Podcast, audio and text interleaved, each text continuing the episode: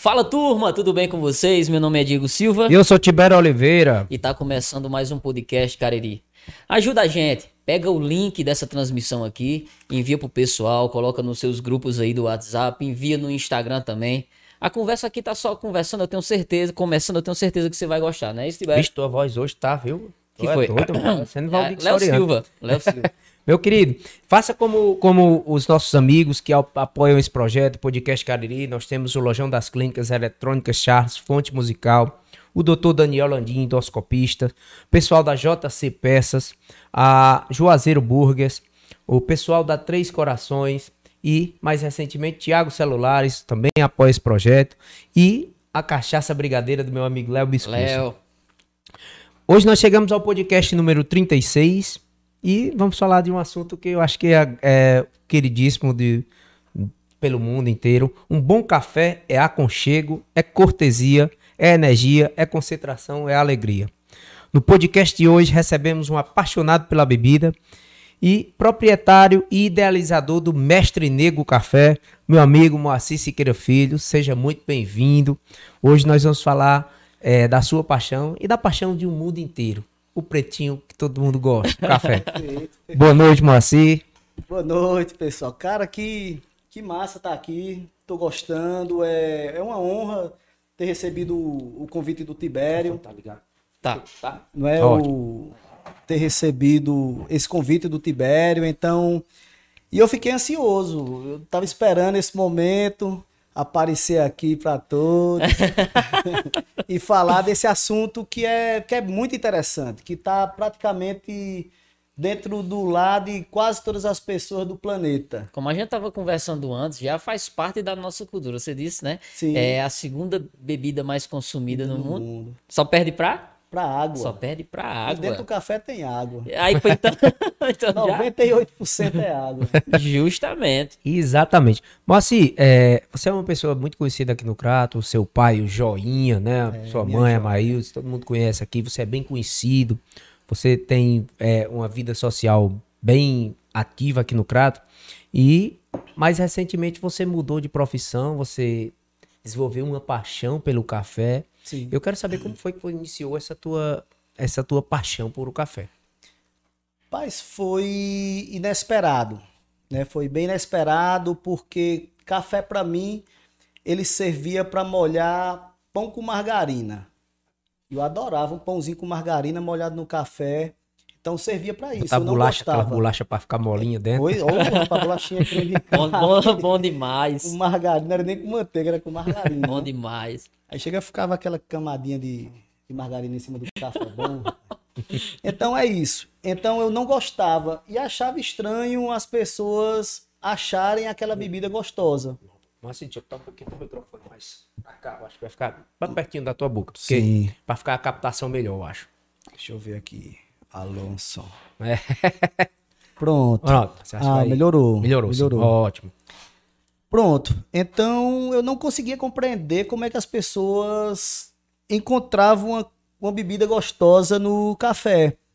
E pronto. O tempo foi passando, eu tenho 44 anos, então quando eu, eu me fui me preparar para uma competição de jiu-jitsu e eu procurei um auxílio do, do nutricionista, porque eu já fazia de forma errônea tudo o jejum intermitente, que já me acompanha há algum tempo, e eu tive o um acompanhamento né, profissional. E ele me falou assim, rapaz, você pode beber café. Eu digo, oh, beleza. Você quer um pãozinho com café, né? Mas tem que ser o café sem açúcar. Eu digo, como é que eu vou beber café sem açúcar? E bebe café sem açúcar? Meu irmão, o negócio é bruto. Acaba que bebe café sem açúcar, mama no peito de uma onça. Aí eu bebia como? Porque eu também treinava jiu-jitsu, já servia como pré-treino. E aquela ideia do café extra forte, então eu dizia, rapaz, eu vou pegar um café extra forte, que deve ter aí extra de cafeína e vou ficar mais monstrão. Aí eu fazia uma xícara de café, colocava uma quantidade de água gelada e bebia igual a cachaça, ele usava o tira-gosto. Puf, bebia, usava o tira-gosto, ia treinar. E o efeito placebo do café extra forte também. Eu chegava no jiu-jitsu monstrão do, do tatame. Só que aconteceu isso e eu ganhei um, um eu gosto de viajar muito para Diamantina e lá é um do, da, das regiões produtoras de cafés do mundo, reconhecido tudo, do Brasil, uma das principais. E eu ganhei um, um pacote de café. Eu bebi na casa de um amigo e eu disse: rapaz, café tem sabor que não é amargo, além do amargor. Então achei aquilo dali interessante. Eu, eu bebi um café pela primeira vez e achei gostoso. Eu, aí eu disse, não, então vou ver que café é esse para eu poder beber sem açúcar para dar continuidade no meu jejum. Então foi aí, comecei a estudar, encontrei os cafés especiais, que café, café especial não é um café, porque quando a gente conversa, eu pessoalmente eu não gosto muito dessa nomenclatura café especial, porque eu acho que distancia muito do, do popular, da, da gente mesmo, do dia a dia, distancia muito, já que o café que nós consumimos em torno aí de 65% do café consumido é o café tradicional, que tem lá um nomezinho tradicional no, na embalagem, mas é tradicional não é porque não vem da tradição familiar, não, tradicional também é uma nomenclatura da indústria, né? Então, o café especial, essa nomenclatura também trazida pelo, pelos órgãos responsáveis do café especial, utiliza café especial. Eu acho que distancia muito. Mas, enfim, eu descobri os cafés especiais e vi que tinha possibilidade de sempre melhorar aquela bebida.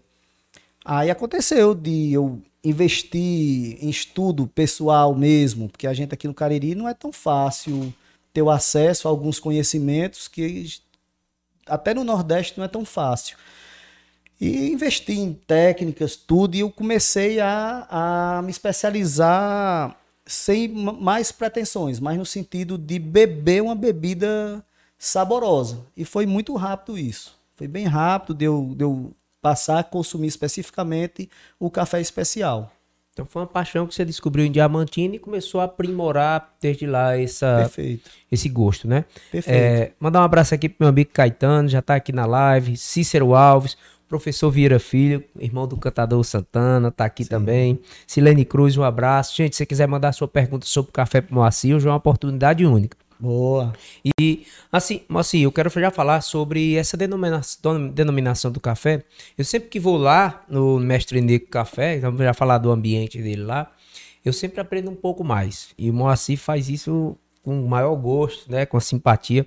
Moacir, é, a indústria, que é, acho que é a BIC, né? A BIC, Sim. né? De, de, café, é isso. Ela faz essas denominações e, se Sim. não me engano, a composição do café tradicional, ela não é somente café, ela vem em outros componentes, não é isso? Sim, a BIC, é, que é a Associação Brasileira da Indústria dos Cafés, ela é quem normatiza toda essa indústria dos cafés de commodities, que são os cafés vendidos em gôndolas, que faz parte o café tradicional, que é o café tradicional, café extra forte, os dois estão na mesma categoria. O café premium, eu acho que o café gourmet, né? Então, a indústria, a BIC, ela tem essa essa diferenciação entre as categorias de café. Aí eu sempre falo o seguinte, que o café tradicional, a nota a nota dada pela pela poxa falhou aqui o nome aqui é, pelo estudo técnico tá? A nota dele para ser um café tradicional e extra forte é uma nota entre 4,5 e 6,9 uma coisa assim. É a, a BNT também é que faz não, esse café não não né? não. Aí o que é que acontece? Tá dizendo se eu tivesse na minha escola eu já saía reprovado. Começa daí. E a nota abaixo de 4,5 é inapropriado para consumo. Então, se você tem um café com 4,6 e está na gôndola do supermercado, você está bebendo uma bebida bem próxima a, ao não recomendado. Aí, dentro da pergunta que você fez, a BIC, a indústria do café, né, da associação, ela permite um percentual de impureza dentro da embalagem do café tradicional extra forte. Né? Mas quando eu falo impureza, algumas pessoas é, é, imaginam, impureza é o quê? É coisa suja? Não, impureza, se um pacote é só café, então é puro, é um café puro. Se existe adição de qualquer outra coisa, então o café deixa de ser puro para conter impurezas. Então a indústria tem uma, tem uma lista de produtos, milho, soja, palha, pedra, que pode ser adicionado ao café. Aí tu imagina, Hoje o, o mercado do café tem aumentado bastante, o café de commodity, o café a saca do café arábica para commodity está em torno aí de 800 reais. E se você vê uma saca de, de milho, acredito que deve estar tá aí uns 200 reais. Para quem não sabe, café arábica é o quê? Café arábica é uma espécie de café, que é, uma, é, a, é a espécie de café mais planta, né? comercializada né? do mundo. Né, que é... no, no, caso seria o café puro, o, o, saco do café puro. O café saco do café puro, puro. sai em torno de 800 reais. Aí tu imagina, é, tem uma, uma, uma, um lugar que distribui café no Brasil, no, no Cerrado Mineiro, tá? Só eles venderam no ano de 2020 um bilhão de um milhão de sacas de café, certo? Então, tu imagina, dentro de um milhão de sacas, você pegar um percentual desse e colocar um valor de um quarto de, de algum outro insumo, então, já paga os impostos, já paga os funcionários. Aí então o que é que acontece? A indústria coloca esses produtos, que é permitido, não é ilegal, não é safadeza do dono da, daquela fábrica específica, não é nada disso. E não tem como você diferenciar o sabor, ou não diferenciar o sabor do café, do milho, da soja da palha. Cada um tem sua característica de sabor. E o que é que a indústria faz para manter o mesmo sabor do, dentro do pacote? É carboniza o, o café. Né? Quando a gente fala ah, o café é preto, não é porque o café é preto, não. O café, quando ele é seco, pronto para é torrar, antes de torrar, ele é verdinho. E é. É, tanto que a gente chama o café seco de café verde. Eu achei que o café, no processo de. de é, na hora que tá torrando, né? Sim. Eu achei que o padrão dele era ficar escuro, preto, por isso que chamava pretinho. pretinho mas eu achei que era é. todos. Pois é, mas não. Aí já, já bem legal é esse gancho que, é café você torrado trouxe. e moído, é, mocinho? Torrado e moído. Aí já bota tudo dentro Isso é do mesmo. homogeneizar o produto é homogeneizar e, e mascarar e... essas coisas que você é porque... Mas ainda bem que essa palavra mascarar, porque estava na ponta da língua e fiquei com medo de, não, de falar. Mas é, e o pior sei. que é, é, é, verdade. Você toma o seu cafezinho do dia a dia, você não sente sabor de nenhuma outra coisa que não seja que não seja, É. Aí você coloca nada melhor do que três dedinhos de açúcar para ficar delicioso. Três dedinhos. Tudo com açúcar é gostoso. Três pode, não fazer, pode não ser saudável, mas é gostoso. Três dedinhos de açúcar é ótimo. Né? Então, não, mas é? eu bebo, sim, mas eu sim, bebo. Lá sim. na minha casa tem o, o café tradicional. Quando eu quero comer meu pão com margarina, eu vou lá e foi acostumado a vida toda, né, Marcia? O brasileiro, nós todos fomos acostumados a beber o café ruim. Porque o brasileiro ele tem uma coisa muito interessante. Tudo que ele faz, que ele se compromete, ele é o melhor inclusive piorar as coisas. né?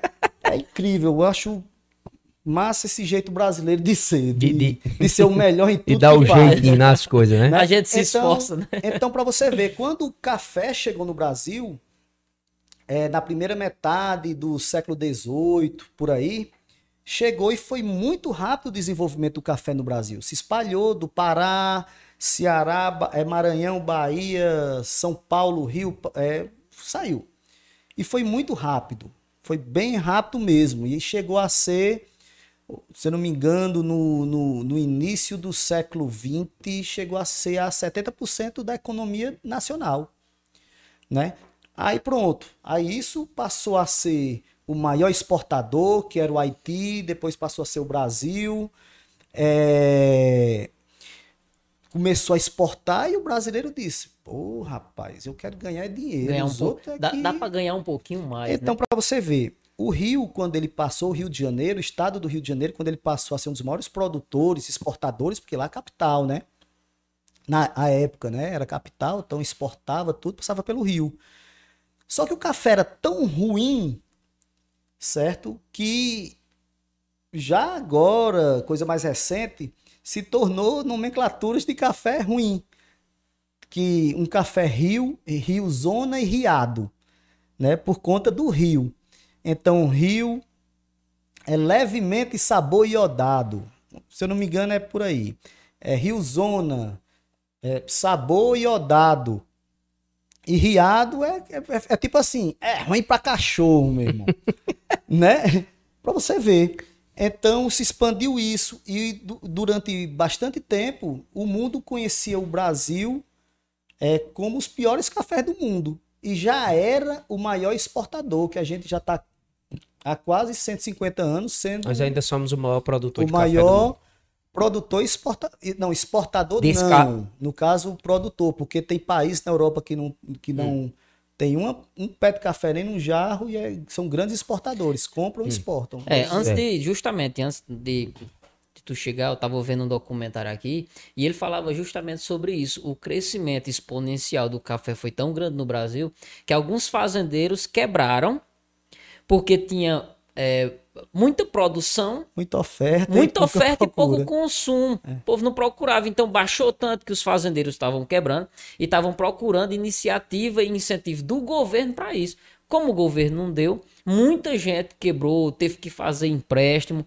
Aí então, até a conta começar a bater, teve um período muito Sim. grande e a gente cria essa, essa cultura que a gente tem hoje, que desde pequenininha, um, dois aninhos ali, um aninho, dois aninhos, você já tá já tá tomando seu cafezinho da manhã. Tanto que sim. hoje é um nome, né? Café sim. não é só café. Café é um momento. É, exatamente. Né? A experiência, a gente, a conversa. Quero já falar dessa parte aí que você, lá no Mestre. Bom, assim, quer dizer que nós somos ainda o maior exportador de café ruim. É, vamos lá. É isso que eu quero vamos saber. É, eu quero só coisa boa nós também. não somos ainda o maior exportador, hum.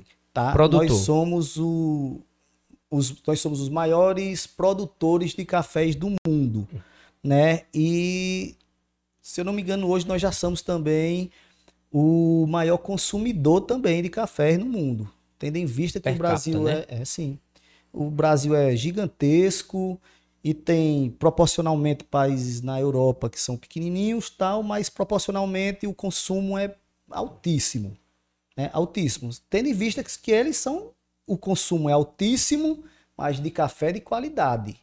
Porque lá praticamente só se consome café especial. É, Noruega, Inglaterra, para ali tudinho. Então, no Brasil, é, é uma média aí de 65% do consumo do café é feito através do café de commodity.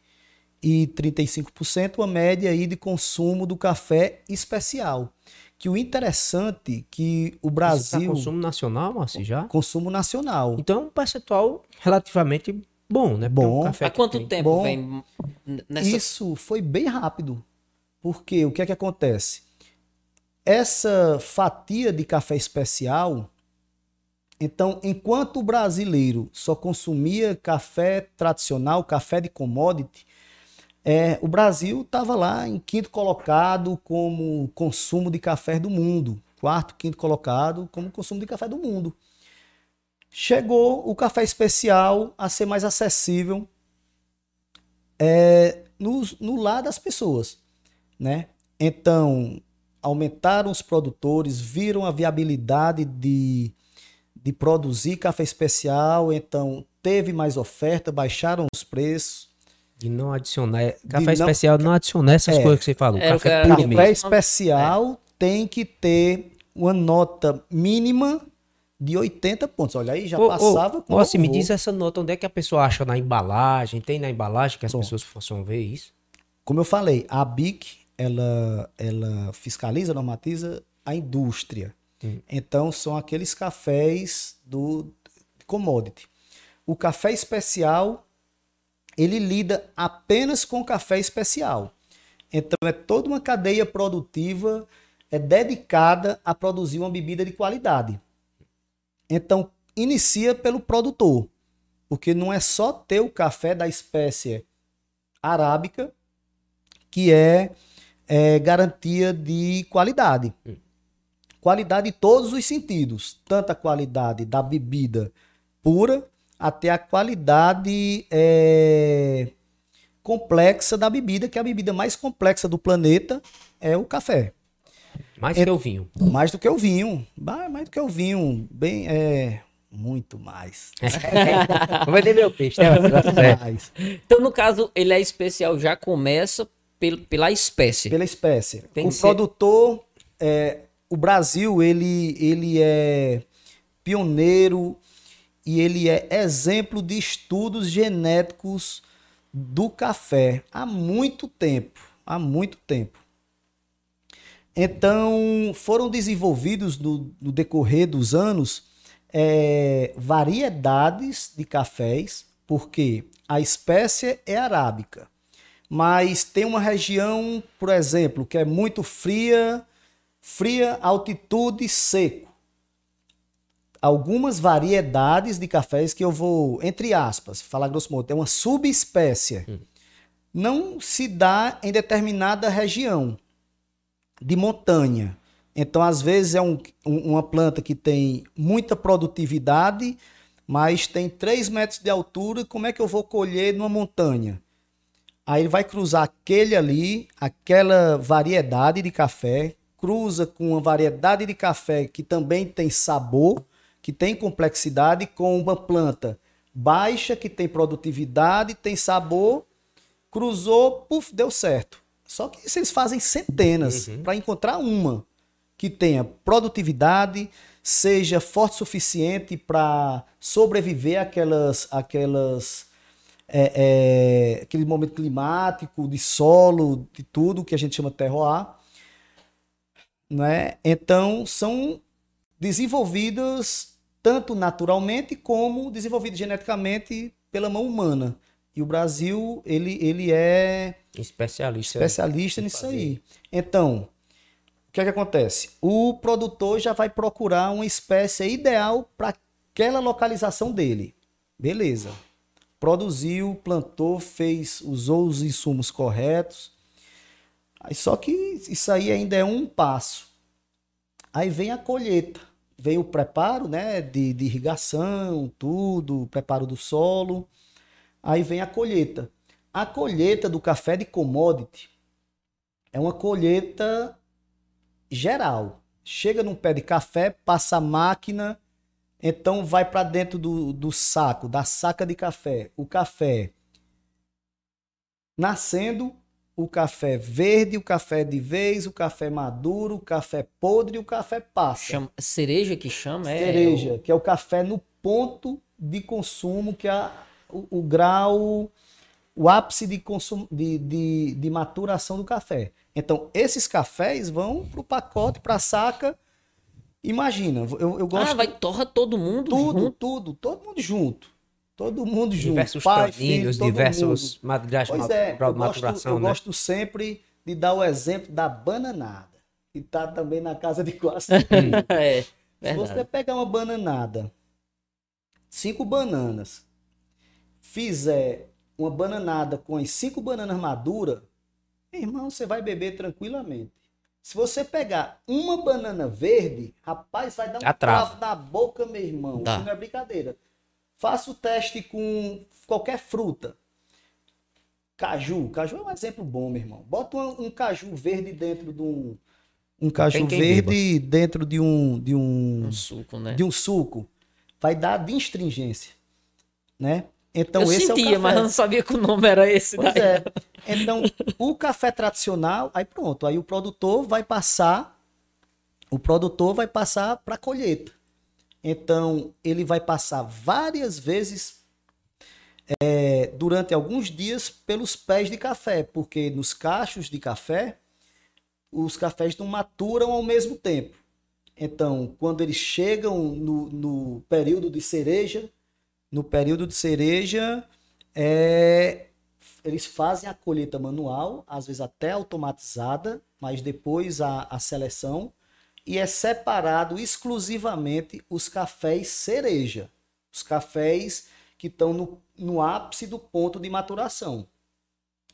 E no outro dia, aquele que estava pré-cereja, aí já é colhido. No outro dia, pré-cereja é colhido. E o que passou e o que não passou ou não está no tamanho correto não é colhido. Então, esse é um dos, um dos processos. Dentro desses processos, existem muitos outros processos.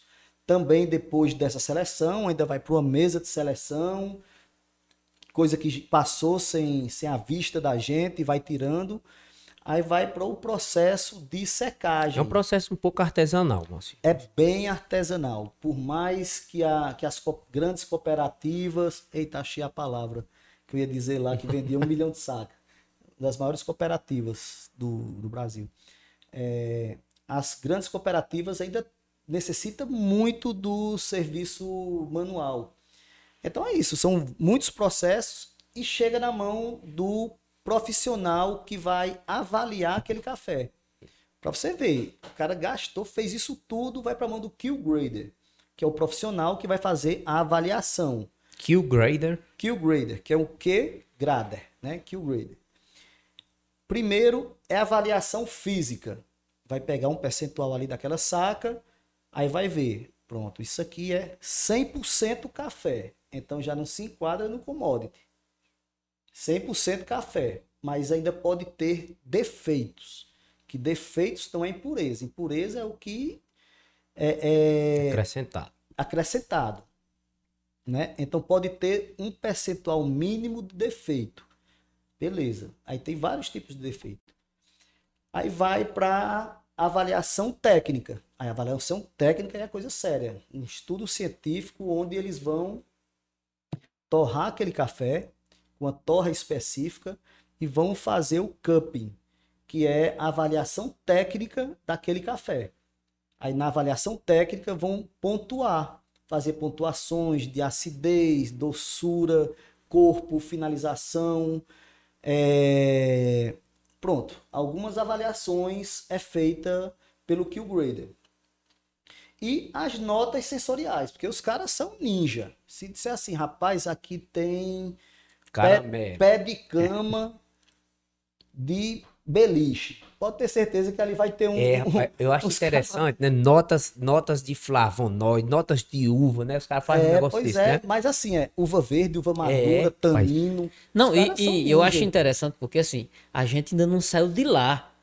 E olha o trabalho que já deu só em você. E, e, eu acho que quem, eu acho que o que mais se assemelha à nossa realidade aqui, por exemplo, né, é a questão do piqui que o pessoal aqui consome. Tem o piqui do arisco, do arisco e o piqui da serra. E Piauí. só quem consome sabe a diferença de sabor entre um piqui do arisco, que normalmente é aquele piqui que cai naturalmente, e um piqui que é colhido verde e maturado ah, fora. Certeza, só quem conhece sabe. Eu estou falando isso para gente a, a, trazer essa semelhança Sim. dentro disso que você falou. Sim. A gente ainda está lá, a, o grão ainda está lá e já teve todo esse processo, todo esse trabalho que eu acho que Sim. já faz uma diferença muito grande na qualidade. É. Do, do... Aí, aí ainda não concluir só uma partezinha bem especial.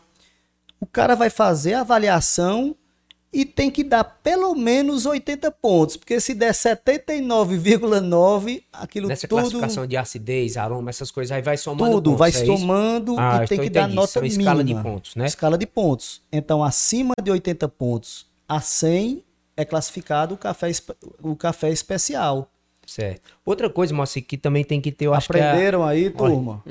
para não comprar mais café. É, eu tô doido aqui pra aprender. Pra dizer que café especial é caro, é nada. Não, Moacir, é porque vem puro também. E tem sim, esse, sim. você paga por uma coisa. E assim, sim. Moacir, eu tô querendo entender, porque assim, o que se vende hoje também em mercantis, vende os cafés torrados e moídos, mas vende os cafés gourmets.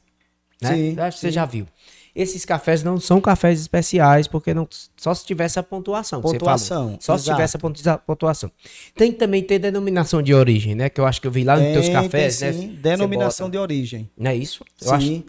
Os cafés é, chegaram num patamar que os vinhos, que as uvas chegaram já há algum tempo, né? Então, no Brasil existem algumas regiões produtoras. O Brasil é tão grande e com tanto é, tanta variedade de, de climas, de altitude, de solo. País continental, né? Continental. Então, assim, cada região tem sua característica específica do café, né? Do café.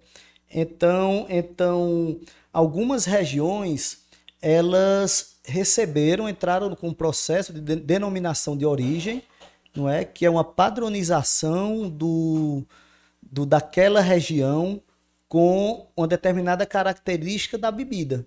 Então tem que ter o café tem que participar, os produtores têm que participar de uma região que tem que ter uma altitude, que tem uma média de altitude, uma média clima, de né? temperatura, né? de umidade, que vai trazer uma característica singular para aquela dali. Então é feito o estudo, passam-se alguns anos e aquela região recebe o selo de denominação de origem. Eu, temos... dou, uma, eu dou uma identidade a tudo que é produzido naquela sim, região. Sim. Então acho que se assemelha o que a gente tinha conversado antes. Eu, que eu tinha falado que eu viajei para Guaramiranga e lá eles produzem um café. É, experimentei e trouxe, inclusive, mas o sabor do café lá, ele é muito diferente do, café, do café que a gente é acostumado a tomar aqui. Porque ele tem um sabor de, de, de folha verde, uma, uma coisa, um sabor de folha verde, de mato sim. verde, uma, uma, coisa do tipo. Aí quem não é acostumado, não sente sim uma, uma diferença grande. Muito foi chafé, não? Rapaz, não, foi, foi não. Como diz ele, era forte. Eu não sei como era a mistura lá. mas ele tinha um sabor de verde. Ele ruim do fígado tomou um chá de Marcela. Chá de Marcela, chá de boa. Pode ter sido também, viu? É, nós já temos vários lugares com denominação de origem para café aqui no Brasil, né? Sim, sim, vê... temos alguns. Temos já bastante São Paulo, lugares. Minas, né? Rapaz, principal Minas Gerais. Minas Gerais tem o Cerrado Mineiro, hum. Que é o principal denominação de origem. Então, assim, o Brasil já está bem, bem, bem nisso daí. Já tem algumas regiões produtoras. Para você ver, só Minas Gerais, o estado de Minas Gerais, ele tem mais ou menos umas 10 regiões produtoras, que cada uma recebe o nome. Vamos lá. Cerrado Mineiro, Sul de Minas, que é a região vulcânica, é... Poxa, é, rapaz, deu um branco aqui, mas é tanta região. Cada uma com solo vulcânico, cada uma tá dizendo... com características diferentes. Era o que eu ia dizer, Até regiões diretamente no, do, no, sabor, sabor, no sabor. Exatamente, nas características da bebida. Aí você vai para a região do Caparaó, que é bem interessante isso. Caparaó é uma região de montanha que fica na fronteira entre Minas Gerais e o Espírito Santo não é? Então é a, a, a região do, do, da Serra do Caparaó, que é um parque nacional do Caparaó. Que é bem interessante, que é como aqui a Chapada do Araripe. Um lado é Ceará, o outro lado é Pernambuco. Mesma coisa lá. Então existem os produtores que são que é, lá na região produtora do Caparaó, você vai ver que é Iuna, Espírito Santo. E outra cidade também do Caparaó, mas de Minas Gerais. Então, aí você vem para o Nordeste. No Nordeste tem uma região produtora, que é a região da Chapada Diamantina, Diamantina né? que tem uma cidade chamada Piatã, que ela é referência também na produção de cafés reconhecidamente reconhecidos mundialmente pela qualidade. Inclusive o Papa Francisco é um dos cafés preferidos dele. São os cafés de Piatã né? É, aí vamos ver, subimos mais um pouquinho. Nós temos Pernambuco, que está crescendo bastante. Aqui a cidade, a cidade de Triunfo está recebendo. Já está produzindo café em Triunfo? Bastante da café, aqui, 300 quilômetros. 220 né? quilômetros. Triunfo. E lá altitude, mil e tantos metros de altitude. Tinha, já existia bastante produtores de cafés lá, só que sem sem produzir o café especial e, o, e o, a iniciativa privada e pública estão se unindo muito para dar essa qualidade. Aí tem, tem também Itaquaritinga do Norte, que é ali entre Caruaru e Campina Grande. Aí vê, vemos também para o Ceará. O Ceará hoje está produzindo cafés de excelentíssima qualidade. O pessoal da região ali do, do Maciço de Baturité, Guaramiranga, Mulungu, é, Pacoti. Tem alguns produtores que já produzem cafés especiais, inclusive cafés da agricultura sintrópica especial. É, então é isso. O café hoje está praticamente. Eu acredito que café especial só não tenha. Eu posso estar enganado, é claro, tá bom? Acho que no Rio Grande do Sul e também no Mato Grosso.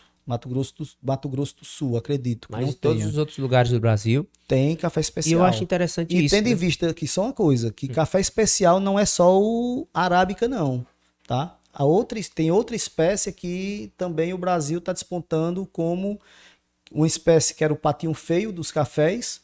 Hoje o Brasil está fazendo um processo um processo de pós-colheita, de colheita de pós-colheita de algumas espécies e variedades, que é da espécie canéfora, que está tendo uma pontuação de café especial.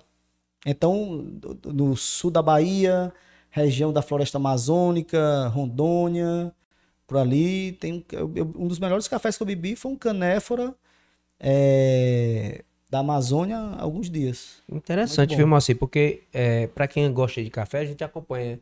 Eles fazem questão de dizer 100% arábica, 100% né? Para dizer que é um café de qualidade, pois é, é bom a gente saber que, que tem não quer dizer que é 100% arábica tem qualidade, não. Você pode estar tá bebendo um café verde, igual, igual a história da. Mal preparado Mal na preparado, seleção, né? É, seleção. A gente falou agora.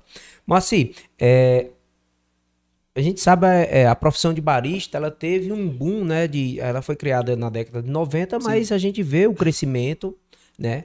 É, você falou que a paixão dos cafés especiais aumentou no Brasil né? Sim. É, e o consumo. E isso esse consumo eu quero saber Moacir, quando foi que você decidiu se tornar um barista? É eu vou dar uma frase aqui que tá na ponta da língua da minha mãe. A dor ensina a gemer né? A dor ensina a gemer. Então o Brasil chegou num declínio econômico que eu passei a, a, a não ter. Eu trabalhei a vida toda na empresa familiar de meu pai. E assim, já não estava dando. Já não estava dando. Já tinha largado de, de, de salário. Meu pai, eu disse, papai, tô precisando do dinheiro para pagar o plano de saúde. Ele, pois tome, a joia. aí, aí, me dava, toma aqui, joia. Me dava o dinheiro para pagar, eu já não tava. O pessoal que, o pessoal que estiver assistindo a gente, que normalmente assiste um pessoal na hora, no outro dia, quando a gente olha um boom, que tem uma galera que assiste depois também, e não tiver associando, Fala quem é o seu pai pro, pro pessoal. Eu acho difícil, pois se é. for do Crato, não saber. Eu mas... sou o JJ. JJ. Joinha Júnior. Exatamente. Eu sou filho de Moacir Siqueira, a, a, minha joia rara, meu gabarito. Que recentemente nos deixou, né? Uma nos pessoa, deixou. figura pública que cumpriu seu papel no Crato, né? É, Bem conhecido. Pois é, a joia ali foi. É um, é um, é um como diz o povo, é um baluarte. Com certeza. Ficaram, fica, ficou esse. É. Mas assim, assim, então empreendedorismo, você vivia na tua empresa familiar Sim. e Pai, eu descobri minha paixão. Achei Ai. o que eu gosto, eu amo fazer. Além do jiu-jitsu, poucas sim, pessoas sim. sabem, Moacir. É, faixa, faixa preta não é do remédio, não. É faixa não, preta de... Eu ainda, eu, eu, sou, por enquanto, eu sou taja preta. Taja preta, né? eu sou taja preta. Eu ainda sou faixa marrom de jiu-jitsu. Em breve quem sabe eu. eu tá quase, eu, né? Eu, saio de ser tarja preta pra ser faixa preta. Alô, Japo, o rapaz aí tá. Oh, não tô fazendo, tô fazendo campanha, não, viu, Japo? Eu não, eu não tô merecendo um, um corredor, não, viu? Ó, quero ler algumas perguntas. O George já tá aqui também. Que é Sim. meu pingo de ouro, né? Aqui, Sim. né? Acaba gente boa, George também, é do Jiu-Jitsu, advogado aqui no Crato. É, já tem algumas perguntas, né? Eu aproveitar para fazer, para não acumular, mas tem a Janaína, Sim. ela pergunta qual é a história do café. Eu vou perguntar também eu já a segunda, você responde já já. É, mestre Nego, é mito ou verdade? A questão de ferver o café junto com água perde as propriedades do café? Vamos lá, é mito. O que é que acontece? É, pelo contrário, quando você esquenta, quanto mais quente, mais extrai os sólidos solúveis. Porra, falando bonito. Uh, olha aí, Porra, vai atenção. mais extraem os sólidos solúveis. E um dos sólidos solúveis principais do café é a cafeína. Então se extrai mais café ou mais cafeína.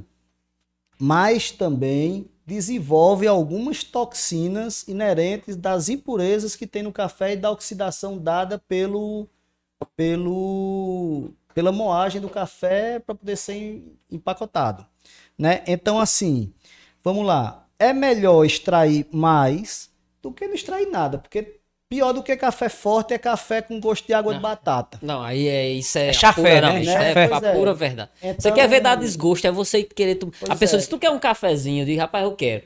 Quando você vai, você vai numa vontade tão grande e pega dois capas bebedor de café, que nem nós dois aqui. Você vai num desejo, numa vontade de ser, você vai descer quente. Quando você bota aquele água pura. Pois quando é. não é água com açúcar, garapa. Aí, aí é diferente do café especial. Sim. Que o café especial por ser uma bebida saborosa e não é, é carbonizada na indústria, é torrado por um mestre de torra que ele chega no, na graduação certa para aquele café. Então o café é amarronzado. Então quem vê o café especial, olha logo pro barista e diz: "Eita, barista penoso, botou uma colher de porque o café é claro, você já viu. O café é bem clarinho, mas você não quer dizer... Becker, né, Moacir? É, Exato. As pessoas então, realmente vê. Vê. Então, assim, não é o café especial, ele não é que seja fraco, pelo contrário, ele é bastante forte de sólidos solúveis, aroma, óleos, né? óleos, açúcares, proteínas. Isso tudo que tem. Não, e a café. gente só começou aqui, eu já tive uma aula antes, né? Eu achei que o café, quanto mais forte, mais puro, mais gostoso. E é, o contrário. Esse café. Basicamente. É o seguinte, gente. Uma coisa que a gente tem que tirar de dentro da gente, a gente tá num momento diferente do, do mundo, que é a questão da quebra do, dos preconceitos. Não é porque hoje o café especial está em alta que, os café, que o café tradicional não. Estou falando no sentido de um consumo é, de um consumo inteligente no sentido de do café não ser só uma bebida, do café ser um alimento. Porque no momento que você tem uma bebida que só traz o prazer da cafeína, de deixar ligado, mas que é amargo, que com três dedinhos apenas de açúcar vai ficar gostoso, para uma bebida que passa a ser um alimento e mais prazeroso, porque agrega. Porque o café ele agrega. Pode ser o pior né? café né? do mundo. Você botar uma garrafa de café em cima da mesa, quatro copos americanos para 10 pessoas, as 10 pessoas vão beber ali, é. vão conversar até o dia amanhecer o café agrega. Tu imagina um café de qualidade que traz que traz outras características sensoriais além do amargor ou do doce ou do doce do açúcar. É. E eu acho, né? eu acho importante esse trabalho que você faz justamente por isso, por você desmistificar porque assim, às vezes eu, eu, é, tanto eu como acredito que outras pessoas pensam assim, mas é por desconhecer sim. O, o outro lado, os sim, outros sabores. Sim, as, as outras alternativas. Então, o, o desconhecimento eu acho que parte muito disso. Nunca chegaram para mim com essa informação. Então, eu, eu, agora eu vou beber o meu de casa normal, mas em dias específicos, em momentos específicos, eu digo, eu vou tomar um café agora gostoso pronto, de verdade. Pronto. É igual vou lá no Mestre porque, Negro. Porque é, é, bem isso. E também tem o, o fator econômico, né? Porque o brasileiro não, não é 100% rico. Sim. Não é 100% pessoa, porque ele, ele vai optar em colocar uma bebida que usa diariamente, né, Diariamente. É, então, não tem, em, às vezes não nas tem casas, nas ser. casas são duas garrafas de café por dia. Minha sogra. Né? É pois é. de café todo dia. Então, manda ela lá no Mestre, compra café lá. Então, são duas garrafas de café. na lenha, que o gasto tá caro, né? Aí, aí, aí, o, aí o, o, o, trabalhador, ele opta. Ou compra uma, uma, uma bandeja de ovos para comer com arroz, ou compra um café de qualidade e vai comprar só 10 ovos cinco ovos. Não, ele vai se alimentar e alimentar é. a família. E comprar um café de má qualidade, porque também é o preço e pelo que o paladar dele já foi acostumado há muito tempo. Interessante que no sertão nordestino é muito comum o consumo bom do café de qualidade, porque no sertão, na zona rural, muitos, é, é, muitas pessoas produzem seu café, colhem, secam, torra no caquinho ali, o caquinho é uma panela uhum. de barro. Muitas vezes moe na hora para fazer, na, né? no pilão, moe ali no liquidificador de qualquer jeito. É bom demais, já Adiciona tomei. rapadura. é, durante o processo de torra no caco, e é muito gostoso. Então a gente tem que quebrar esse preconceito. Ah, porque eu sou barista, porque. Não, meu irmão. Se eu chegar na rodoviária, é aquele pãozão, um cafezão, três dedinhos de açúcar. É porque o povo confunde, né, Márcio? Quando você. Eu quero já que você volte não... essa questão de como você tornou barista. Não é obrigado a ser barista e ser fresco, não. É não, não pelo contrário. Né? Como é... é que eu quero que aumente o consumo do café se eu discrimino o Exatamente. que já conta. Não, meu irmão, isso, a gente tem que quebrar demais, isso aí. Pacto demais tem... com essa sua visão. Para que você agregue uma pessoa, você tem que começar pelo menos um diálogo. já logo esculhambar a pessoa. Sim, pois é. Exatamente. tem que educar, Exato. mostrar. Agora também não é empurrar com ela não. Que ele entende se ele quiser. Compreende se ele quiser, bebe se ele quiser. Bom, Massi, é, lá em, na Chapada Diamantina, eu sou muito para conhecer. Bom, demais. Um lugar mágico aqui, Cratenses visitam muitos caririenses. É. Então eu também, minha sogra foi, trouxe um café para mim. Então você teve essa primeira experiência lá, começou a estudar, mas até se formar barista. Eu quero saber o que é que você fez para hoje ser um barista, que nós Sim. vamos já falar de, de projeção nacional. Pronto. Então, aquela coisa do é, a dor ensina a gemer, né? Hum. Falei da economia, tava ali e tal. Aí foi estudar. E eu pensei em colocar alguma coisa para mim, para ajudar a pagar o galeto das crianças. Eu digo, não, que garantiu menos o galeto do almoço das meninas. Pensei em tudo, mas não pensei numa cafeteria. Porque eu não queria misturar hobby com. que eu já tive alguns hobbies que eu perdi porque tornou profissão. Fotografia, adorava acontece, fotografia, acontece. comecei aí. Aí o café, procurei algumas coisas, tudo. Só que aquela coisa de ter as pessoas que não não creem, mas eu creio as coisas de Deus mesmo. Então eu ligava a televisão, aí tava um produtor de café. Aí olhava para não sei aonde, tinha um café, não sei o quê. Eu, pra onde eu olhava, eu olhei para Natália, minha esposa, e disse: Rapaz, tá vendo? Será que eu tenho que botar uma cafeteria? Mas será se o pessoal do Cariri bebe? Eu digo, rapaz, vou apostar. Porque tudo é aposta, né? Vou apostar, porque se for para só ser empreendedor e continuar fazendo o que eu não gosto, eu vou morrer frustrado a vida toda. Então vou fazer o que eu gosto. Aí eu sei o quanto é exigente o consumidor de café especial, por eu ser um consumidor de café especial e ser exigente, eu digo, então eu tenho que ter respaldo para isso. E eu procurei os melhores cursos do Brasil à época, que eram bem conhecidos, e para poder respaldar a minha cafeteria e eu como barista. Porque até então a minha intenção de ser barista era para dar de conta do meu estabelecimento. Né? Porque o barista, quem não sabe, é o profissional do café e ele faz o papel do sommelier. Né? Nas cervejas artesanais, no vinho, existem os sommeliers e no café é o barista, porque o barista não é só um cara que vai ali e prepara, não. Ele tem que apresentar o café, ele tem que saber conhecer toda a cadeia produtiva, tudo o que acontece, inclusive não deixar cair aquela cadeia produtiva, como eu falei, desde o produtor, que o grader, o mestre de torra que vai potencializar aquele café e chega na mão do barista, a gente tem que apresentar, garantir a melhor matéria-prima. Exatamente. Eu pego a, me a melhor matéria-prima e transformo na melhor bebida. Que é aquilo dali. A minha cafeteria, a gente trabalha com experiência. Quem chega na minha cafeteria para beber uma xícara de café, com certeza ele não vai encontrar uma xícara de café, mas vai sair de lá da minha cafeteria com grande experiência. Que é isso que eu quero que é isso que tem que ser passado para as pessoas em qualquer ramo. É uma boa experiência. Como eu estou tendo aqui com vocês, uma grande experiência. Eu não estou vindo aqui dar uma entrevista no Jornal Nacional. Ah, pá, que, é um que, que é. Não, meu irmão, aqui é uma experiência massa. Cheguei aqui meio nervoso.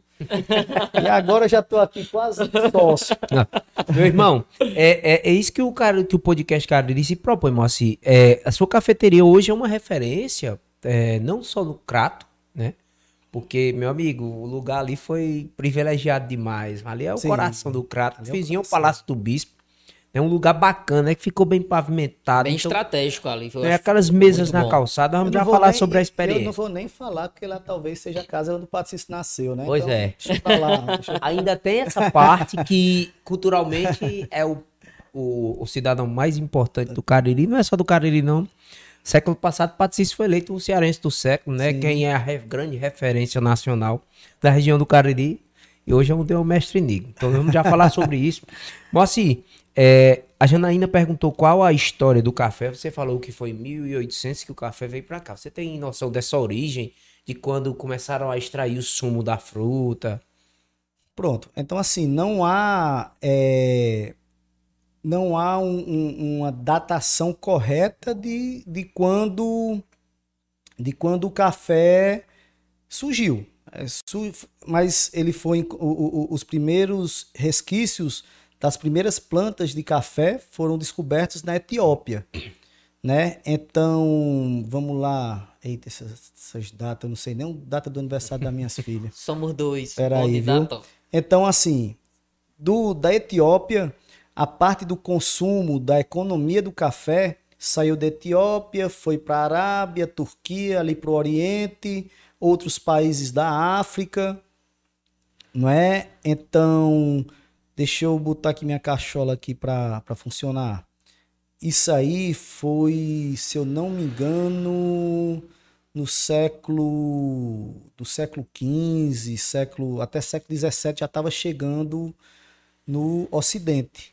Aí do Ocidente foi que começou a distribuir mais os cafés, Itália, Holanda, foram criados a, a, os locais específicos para se beber café, que até então não tinha, que foi na Europa que surgiu isso, França, Holanda, né? Aí os cafés chegaram no Brasil no, na primeira metade do século XVIII, né? 1720 alguma coisa, 24, 27, chegaram no Brasil através das Guianas, entrou no Pará, né? Entrou no Pará, Aí do, do Pará, rapidinho distribuiu.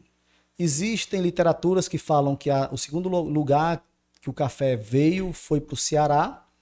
E dentro dessa literatura, uns falam que foi ali para a região da, da Ibiapaba. E eu também encontrei uma literatura que fala que veio para o Cariri, para a Chapada do Araripe. Que veio para cá, que daqui foi para lá. Mas a maioria da literatura fala que, que no Ceará veio para Ibiapaba, Maciço Baturité, né? E o, e o Cariri, a Chapada do Araripe, tiveram bastante plantações de cafés. Pronto, enfim, aí veio para veio o Ceará, foi para o Maranhão, Bahia, São Paulo, Minas, Paraná, distribuiu no Brasil todo. E foi bem rápido, bem rápido até se tornar a maior economia do Brasil ali no início do século XX. Até República do Café com Leite, né? Que... Pois é, é, é, cidades, grandes cidades foram criadas, vias férreas, é, é, também a, a parte de, de, navios, tudo foram criados por causa do café, para o escoamento do café para o restante do país e também é, para exportação. Moacir, eu tenho uma pergunta assim, mas agora só sobre a opinião.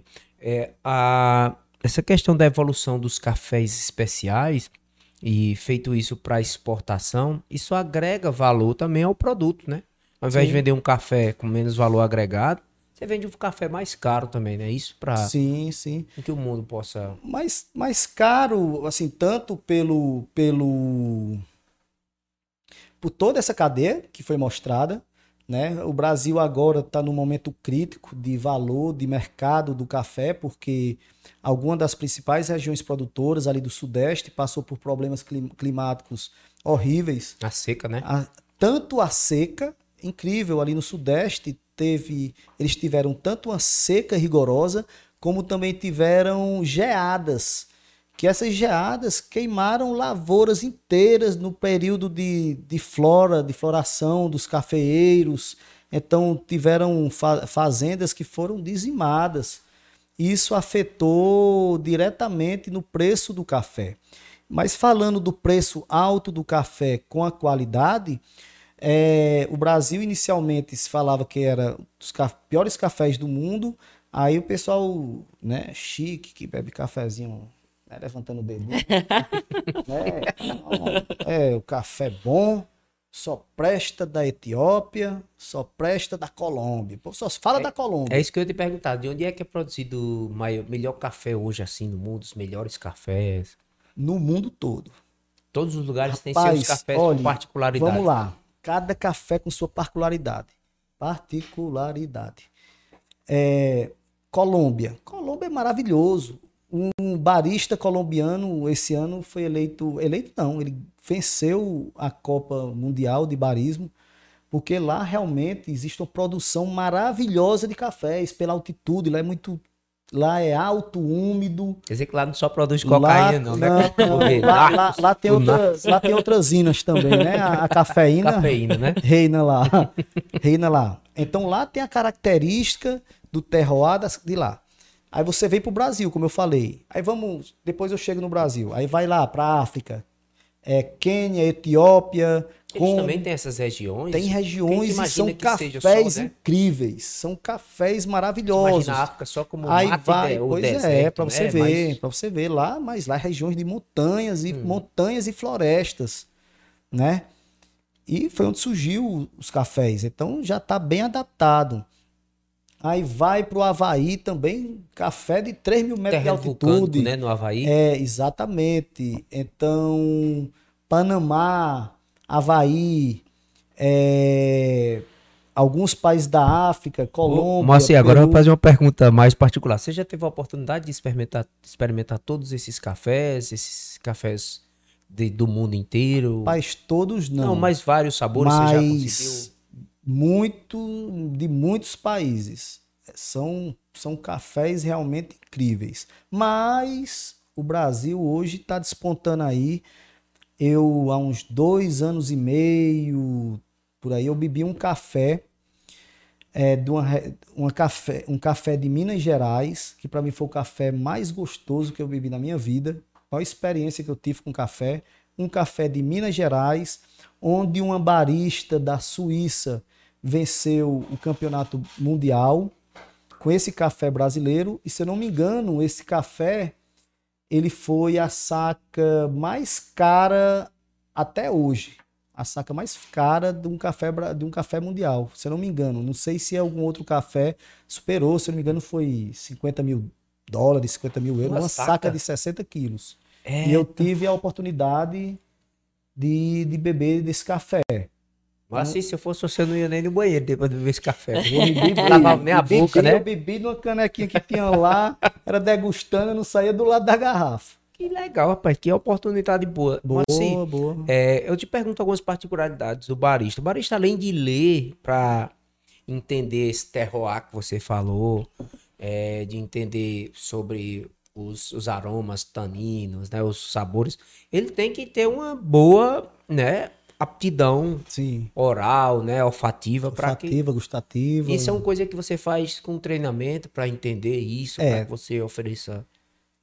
É, tem aquela coisa, né, é, que eu vejo muito no, no jiu-jitsu. Tem a pessoa que é talentosa, né?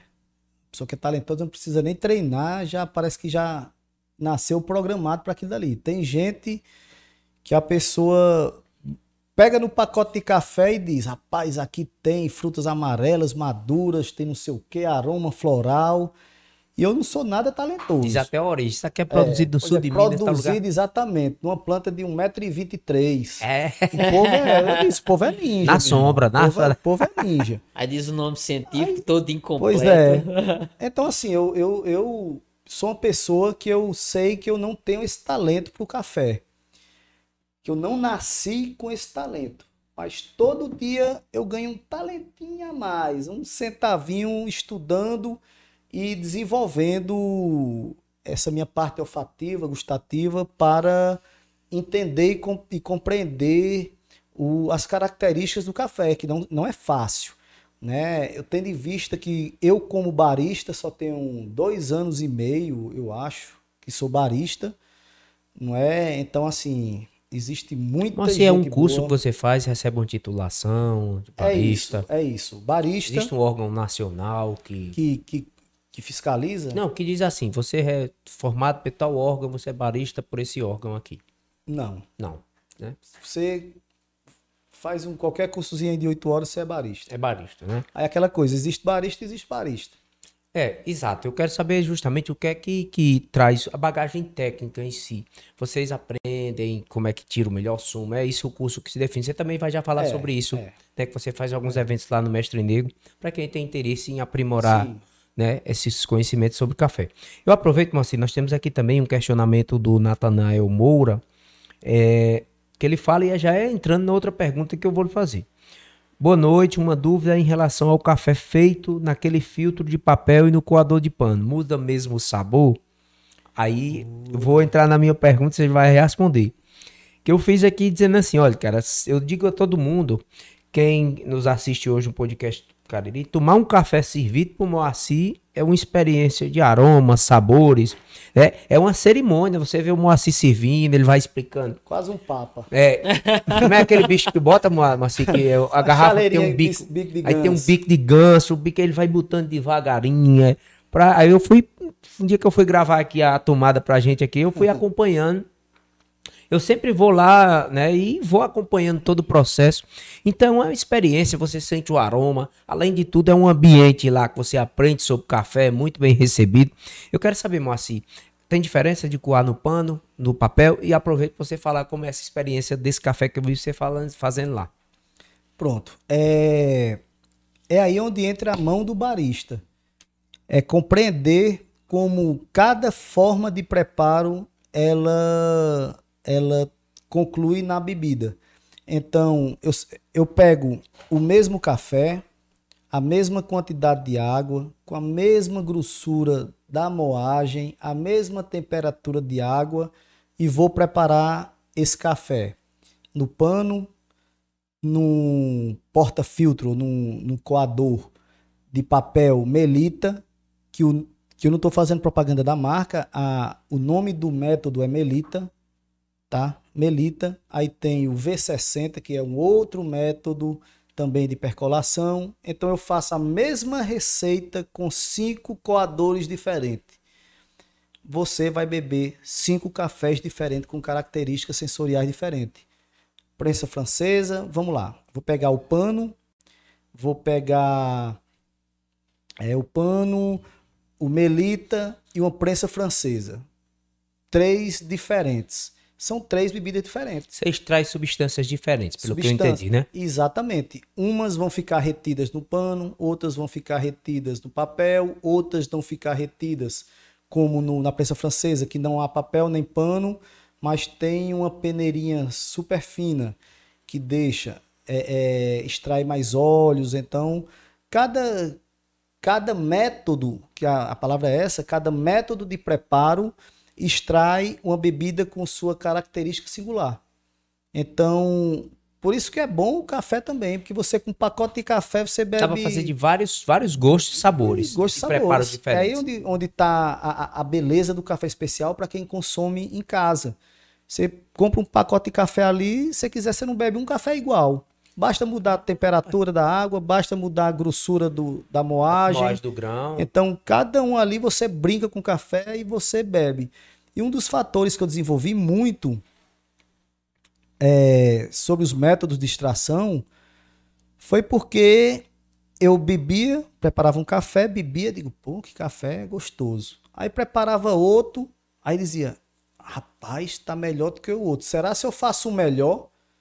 Aí eu ia preparar e ficava o pior de tudinho. Aí eu dizia, não, mas eu vou achar pelo menos um parecido com aquele. Hum. Então, o bom do café também, do café especial, que dá essa, essa oportunidade da gente se desenvolver e gostar de beber. Mas de, nesse, nesse caso, Moacir, qual dos, dos exemplos que você deu, qual deles preserva mais, é, digamos assim, o, o sabor de, desse café. Porque acha assim, você tem você, o café que você faz, né? Ele tem um padrão, é para ele ser assim, ter esse cheiro, ter esse gosto. É, qual desses tipos eh, preserva mais toda essa qualidade, todo esse, esse sabor? O pano, o filtro? Pronto. Ou não todos têm, só que to, cada Pronto. um. Questão de gosto, tá? Questão de gosto. Vamos lá. Questão de gosto. É, como eu falei, cada, cada método tem sua característica diferente. Você pega uma prensa francesa, você faz uma moagem grossa, o café fica por infusão durante um período mais prolongado e não tem pano, não tem papel. Então, o café, principalmente o café especial, é que em grãos que a gente moe na hora, ele contém bastante óleos naturais. E esses óleos, onde estão ali armazenados também os açúcares, os sabores e aromas estão ali compostos naquele óleo. Então, a bebida que tem um aroma e sabor mais, mais provenientes, tem, não é mais fortes não. Tem mais aromas e mais sabores. Ele fica não tão amargo, né, Márcio? Eu acho ele mais, o café mais... Mais encorpado. Mais encorpado, mais... Aí onde tá? Cada café, que é aquela frasezinha que a gente escuta muito, café é tudo igual, que na verdade café é tudo diferente. Mas não é, é, não é, é né? diferente pois é. todos. Então, cada café tem uma característica. O apreciador, que não é obrigado a ser o barista, ele quando bebe a primeira xícara, ele já entende como é a característica daquele café. Às vezes é um café que tem uma acidez muito alta, um, um doçor ali, é, é, um, um doçor equilibrado tal. Mas é, a gente, nós como barista, precisamos entregar para um cliente, ou para um amigo, ou para uma competição, a bebida mais equilibrada. Se eu recebo um café que está delicioso, mas que eu não vou vender aquele café só para uma pessoa. Tem você que adora uma bebida mais ácida, tem você que gosta de uma bebida menos ácida. Eu tenho que achar o, o meio termo entre isso aí. E os métodos de papel, os métodos cônicos de papel, eles são os mais utilizados para extrair uma bebida é, mais equilibrada. Tanto Era que nos, que, é Era é tanto, eu queria chegar. Pronto, né? é tanto que nos mundiais brasileiro mundial, 99% dos métodos de preparo são cônicos com papel, porque fica um percentual ali do óleo, que não é todo o óleo, fica um percentual, ficam os resíduos, não deixa passar os resíduos, pó, nada de pó, não. É só água e os compostos que contêm o café. Muito interessante ver, é, assim, falando de café, rapaz, eu quero passar já para outra pergunta, né? É, eu quero saber, Moacir, assim, de você, se é difícil empreender no Crato. Uma das coisas que as pessoas falam isso é que não só com a economia aqui do município do Crato, nós falamos do Crato, mas nós nos denominamos caririense, é um pouco mais distinto de empreender no Juazeiro. Isso é uma realidade para você? Porque eu sabendo que você é doido pelo Crato mesmo. Sou. Você é filho de prefeito do Crato, tem uma regionalidade. Sou. Porque você poderia ter dito, eu vou botar no Juazeiro porque é mais rentável.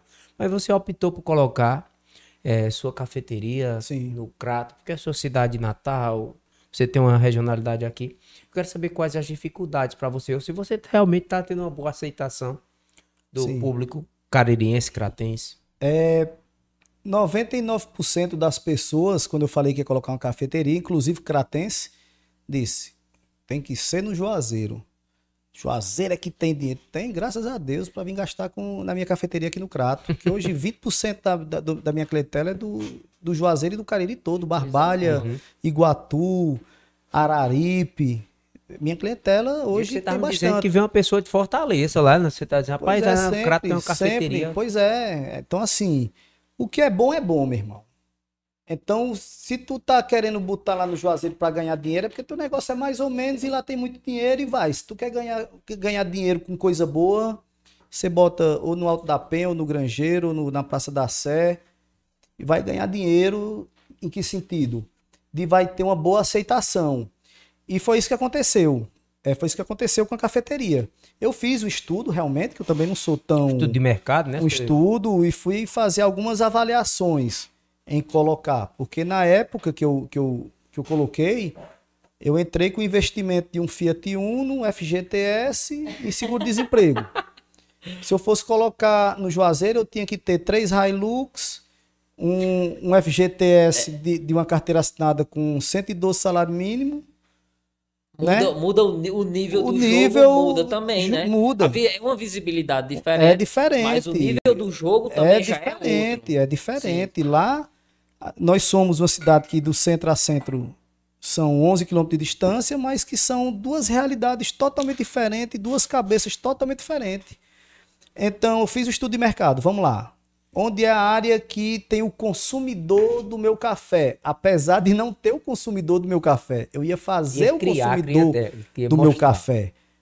Então, se eu for para Lagoa Seca para vender bolo doce, torta, gostoso, eu tinha que brigar com muita gente grande. Só que eu não queria vender bolo, torta, não, eu quero vender, mas o meu negócio é o café.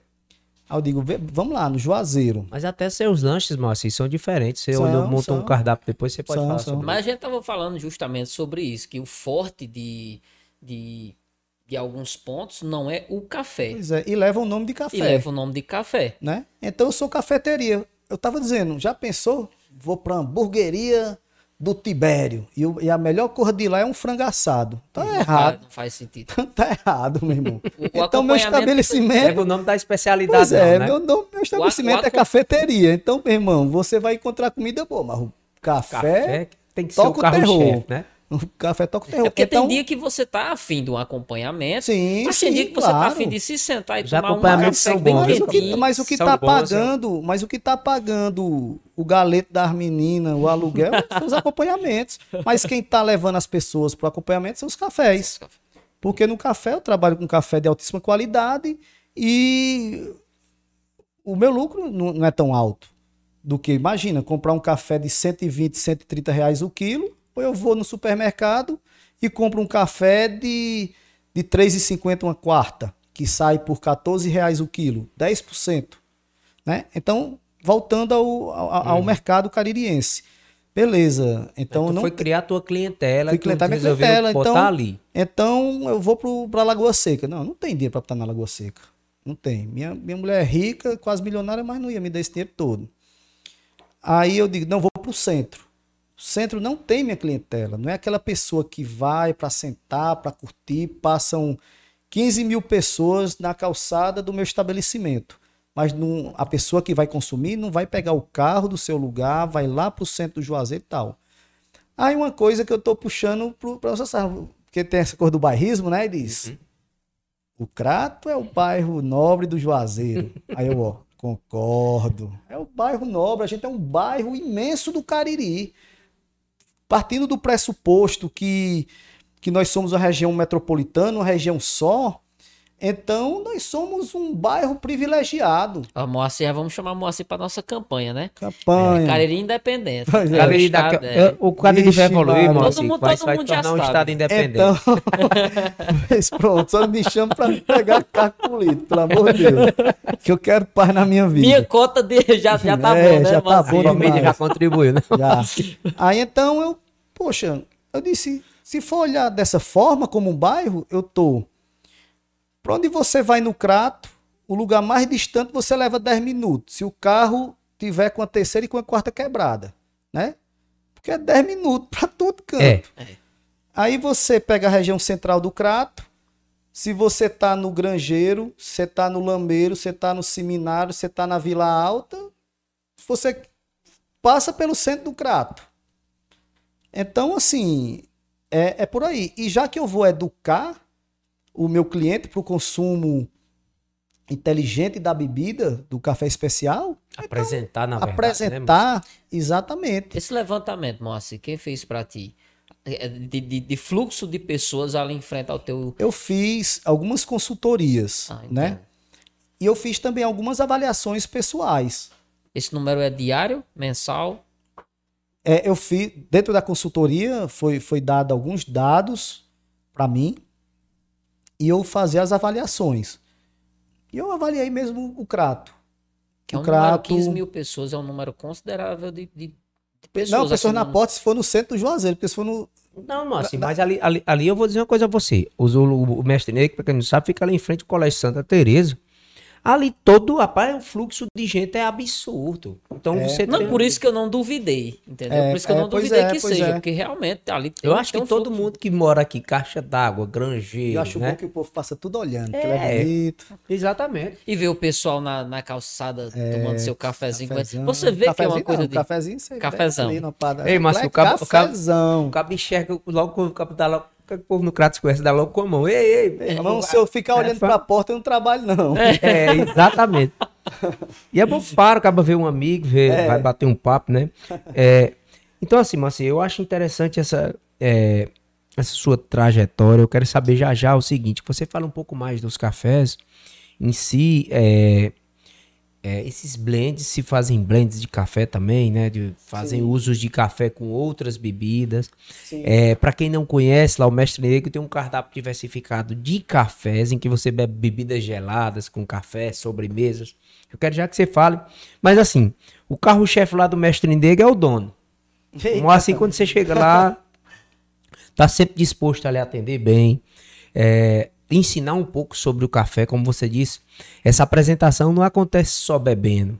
Tá? Você tem uma conversa com o Moacir, esse café é produzido aqui em tal lugar, é um café que você vê sendo preparado na hora.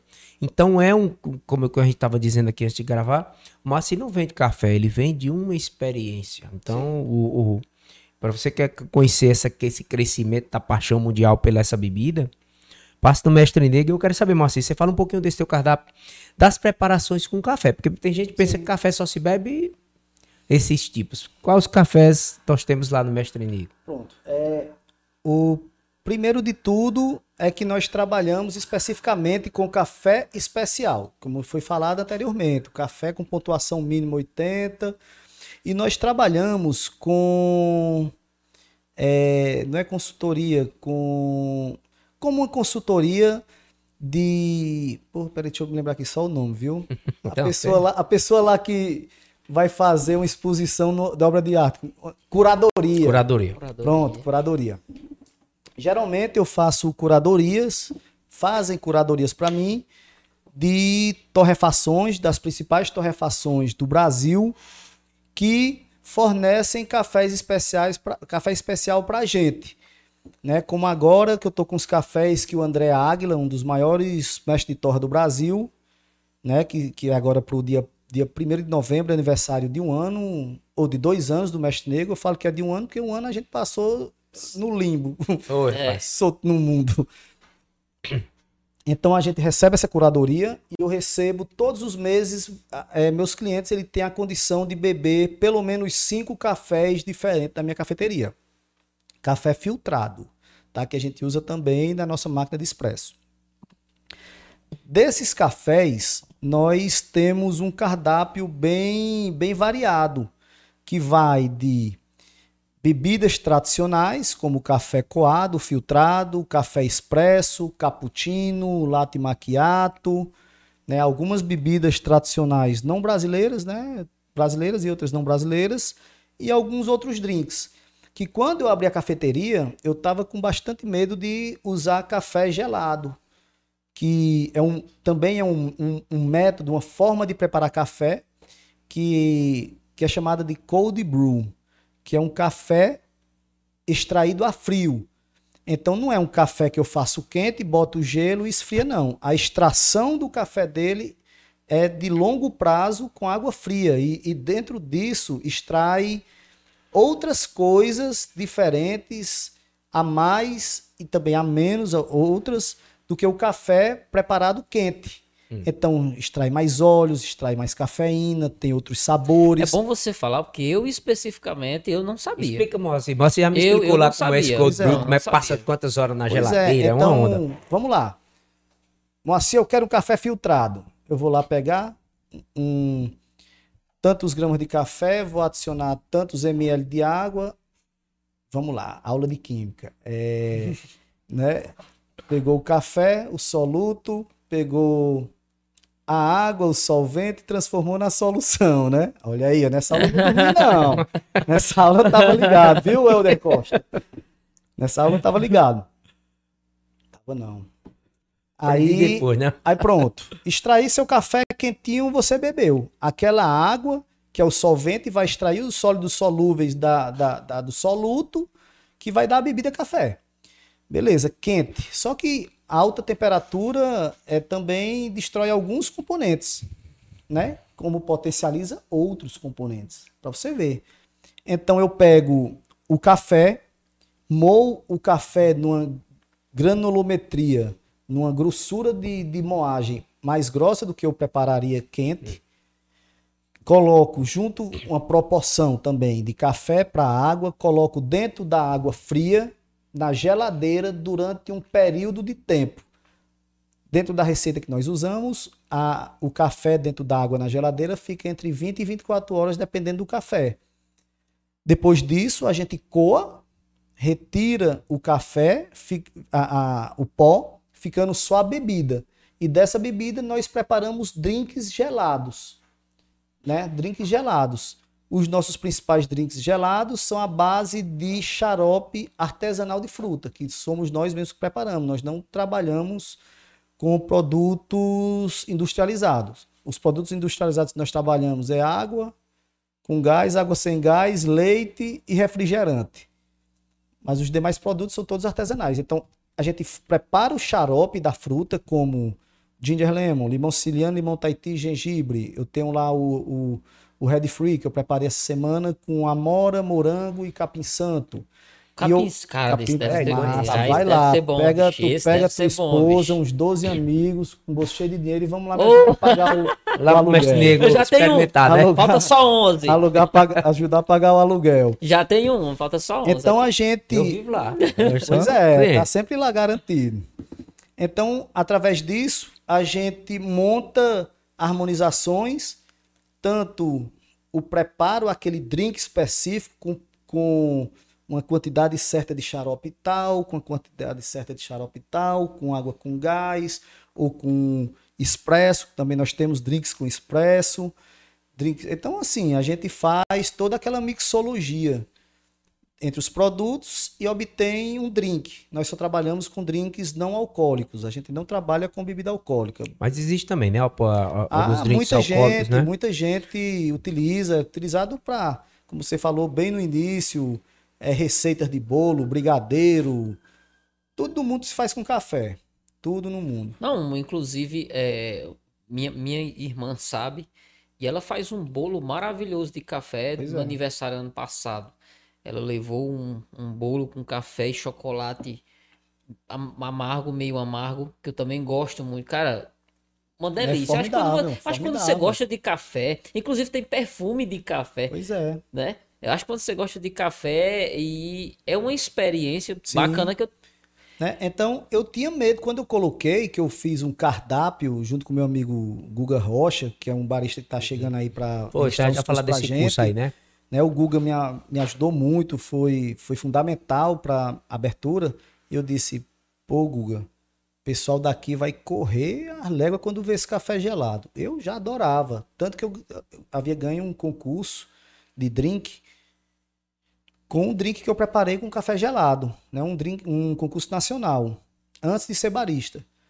Aí, hoje é um dos carros-chefe. Hoje Ei, é um dos carros-chefe e... e... as pessoas chegam, eu quero esse, eu quero esse. Aí uma pessoa diz, eu nesse calor, nesse clima ameno da Arábia Saudita do crack, né, que tá nesse momento. Ah, é. Né? O pessoal diz: "Ah, eu quero beber uma bebida gelada, tal, não sei o que. Bebe essa aqui. Rapaz, café gelado. É uma delícia. Ela, aí a pessoa diz assim: presta não. Digo, pronto, fazer o seguinte: você gosta de limão, morango ou maracujá? Ela disse: gosto de morango. Aí eu digo: pois eu vou trazer um café gelado para você aqui. Não, traga não, meu filho. Eu digo, vou trazer. Se não gostar, não pagou. Se quiser outro, eu trago. Se não gostar, não pagou. Pronto. Esse aí, depois que bebeu o primeiro gole, viciou. Meu amigo, e aqui, eu gosto muito, um calor desse. Eu bebo muito. Minha esposa também adora, né, esses cafés gelados. Essa semana chegou um, quando saiu, aí tua esposa Pô, chegou. Assim que eu saí, ela tava chegando. Eu disse, vou correr, vim só gravar com você que a gente vem pro podcast. Mostra, e, e assim, você tem que ter o tato também, justamente disso, de saber abordar a pessoa que nunca teve uma experiência como essa, para indicar né, para ela o, o, uma, uma, experiência bacana. Por Sim. exemplo, para uma pessoa que nunca experimentou um café especial, aí chega no seu estabelecimento Sim. e ele não sabe, ele vê o, o, cardápio, ele não sabe por onde começar. Sim. Por onde eu começo? É, vamos lá. É, boa parte dos do meus clientes chegam para beber uma bebida diferente. Rapaz, isso aqui é café, eu adoro café. Uma das coisas que o barista tem que tem que ter a sensibilidade é de conhecer a pessoa que ele está atendendo. Não é conhecer, ah, chegou Tibério, eu conheço Tibério. Não. Saber o que é que ele quer. E aí, meu amigo, o que é que você está querendo? O que é que você está pensando em beber? Ele disse, rapaz, eu vim beber um café desse aí. Ah, beleza, você é acostumado a beber café? Sou. Eu bebo duas garrafas de café por dia. Então já tem um parâmetro. Esse cara é um cara que bebe café forte com três dedos de açúcar. Se eu pegar um café exótico e colocar para ele beber, ele vai no mínimo me chamar de penoso, vai achar que eu não botei pó de café no, o freguês, vou espantar o chegar, freguês. Né? Aí eu chego lá, olha, a gente tem um expresso assim, assim, assim, assim. Não, mas eu não gosto de expresso porque tem o. Fala de cápsula, eu disse, não. Nosso expresso é diferenciado. Nosso expresso é assim, mas não, mas eu quero um café coado. Deu um cafezinho desse de dois reais, eu digo, não, é um pouquinho mais alto preço, mas aí eu vou explicar. Explicar de uma forma que eu não seja invasivo. Que eu não vá, porque o cara tá ali para curtir, tá para sentar, ver o povo passar, não tá para ter uma aula. Mas eu tenho que colocar na cabeça dele, de um entendimento dele, que ele pode, que ele vai beber meu café. Ele não é obrigado a gostar. Isso é óbvio, é gosto o paladar dele já está acostumado ao café forte, queimado, com três dedos de açúcar, cozido ali ainda uns três minutos depois que ferva a água. Tá ali, ele não é obrigado a gostar, mas ele vai sair de lá com consciência que eu não gosto, mas o café é bom. Olha a diferença do café ser e vai começando dele a, a beber, outro parâmetro, porque né? assim, é aquela coisa. O cliente chega, pede um café, eu sirvo, sem explicar para ele o que é que eu estou servindo ele vai sair como? Diferente do exemplo que eu dei agora. Rapaz, paguei não sei quanto no café, café hum. ruim. É diferente de dizer, de chegar, encontrar com o Tibério na rua e dizer, rapaz, Tibério, não gostei daquele café, mas o café é bom. a opinião é outra, é diferente de sair. Só que a gente tem que, que apresentar esse café a, ao cliente de uma forma que ele não fique saturado de informação. Entendeu? Tem que ser uma forma mais espontânea, procurar. você agregar valor ao teu produto, né? conversa. Até a linguagem dele. E, e, eu acho é, extremamente interessante isso que você falou, porque quando se trata de café, tem pessoas que, por exemplo, no meu caso, é, você já tem até uma marca específica que você gosta. Porque você sempre toma, às vezes, no mesmo canto, da mesma marca, do mesmo jeito. E o paladar do café, cara, pra, tanto para você mudar, e Tibério sabe, quando você começa a tirar açúcar do café, o tanto que o pessoal sofre até dizer assim: Sim. tô tomando sem nada e Sim. tá gostoso, tô, tá bacana, já me adaptei. Leva um tempo. Leva um tempo. Leva um tempo. Então, e tudo. Então, tudo normalmente, quando o cara chega para ter uma experiência lá, ele na cabeça dele já tem um padrão de café. Sim. O seu é uma delícia, é muito bom, é gostoso, mas no paladar dele ele ainda não tem aquela chave. Virou a chave. Ele precisa mesmo. ir, saber o que é que acontece, o processo, para depois ele voltar e dizer, rapaz, eu vou, eu vou mais uma vez. Sim. Porque é diferente. Ele vai dizer assim, não é ruim, é diferente. É diferente, pronto. Né? É justamente. Você vai aprimorando mas... sensações, né, Márcio? Exato. Eu acho que é... Mas aí é onde está o consumidor. Porque tem aquele consumidor que ele quer pagar para encher o bucho, né? E o consumidor que quer pagar para ter uma boa experiência. Eu não saí de bucho cheio, mas estava tão gostoso, o ambiente está tão legal que eu pago de novo. Não é? Então tem esses dois consumidores. O consumidor do café especial, ele vai muito pela experiência. Às vezes ele vai na minha cafeteria achando que lá é um café, que vai beber um, comer uma torta deliciosa e vai beber um café de qualidade é, não tão boa, né? Não tão boa. E aí acontece isso, mas o cliente que vai para minha cafeteria sabendo que é uma cafeteria especializada, ele já vai aberto para a experiência. Hum. Hoje em dia, 80% da minha clientela ele vai bem aberto. E desses 80%, a grande maioria não olha nem no cardápio chega lá e diz: Moacir, tá tendo café? Qual é o café que tá tendo? Tô, tô tendo café aqui, como é, é, agora, tá? Tô tendo os cafés de Minas, assim, assim, assim, assado. Pois tiram para mim.